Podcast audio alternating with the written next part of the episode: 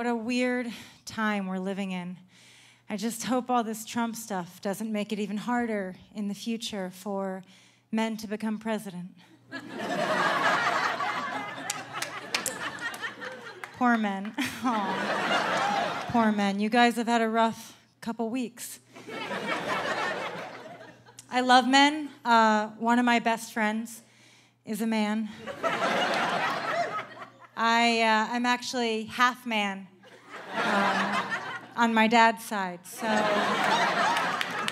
thank you. I, I get it. You know, it's a rough time. But lately, I've developed a very rational fear of men based on how you portray yourselves in person.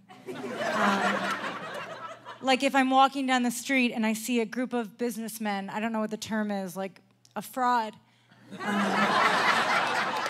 if I just, if I see a scam of men in suits coming towards me, I'll find that I'll just instinctively clutch my purse and be like, "Don't grope me," you know.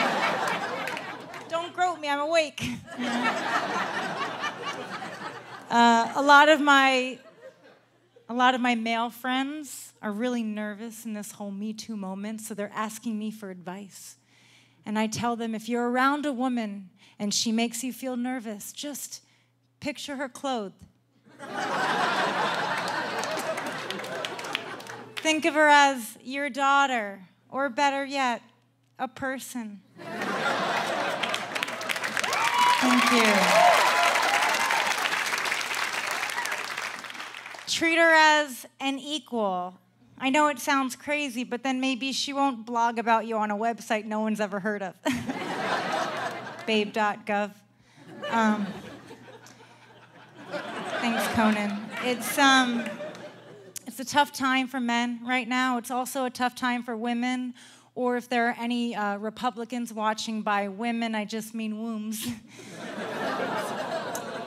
uh, yeah, it's a tough time for men. It's also a tough time for us wombs.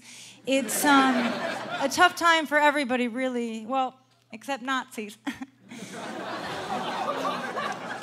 Thank you. Nazis are having a great year. You know, they're getting glossy write ups in the lying New York Times, polling well with Republicans. They're really just killing it, you know?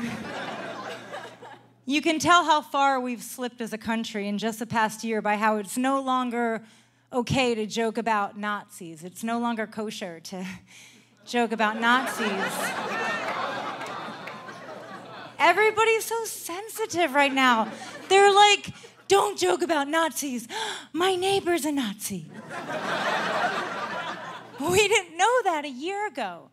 But now some of our neighbors are Nazis. Like, I feel bad for World War II vets who couldn't talk politics at the Thanksgiving table because their grandkids are Nazis. It's like, Grandpa, don't talk about liberating Auschwitz. You'll upset Trevor.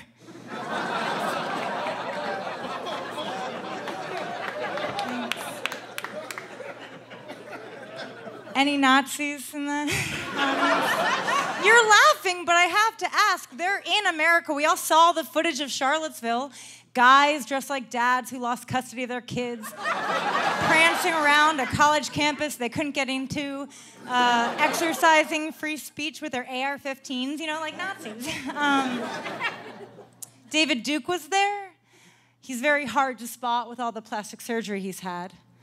You'd think for a white supremacist, he'd be more comfortable in his own skin. Thank you, one guy. Thank you.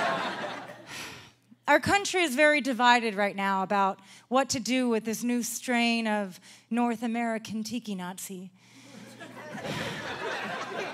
do we punch them? Do we not punch them? You know, it's tough because it's like on one hand, violence incites violence, but so do Nazis. so, what do we do? I don't think violence is ever the answer. But I do think we need to do a better job at making Nazis feel less safe to be Nazis in America and espouse their ideology and recruit other Nazis. Because that doesn't really ever work out for anyone who's not a Nazi or for Nazis. Thank you. it doesn't work out for Nazis either. Like, it's not like they won, you know? So, here's my advice um, if you see a Nazi on the street, don't punch him, but maybe lightly harass him, catcall him, tell him to smile. If any Nazis work for you, pay them less. Take credit for their ideas, except that one.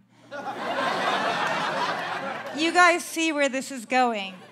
If we in America treat Nazis the way that we treat women, at the very least, they will never become president. Thank you guys so much.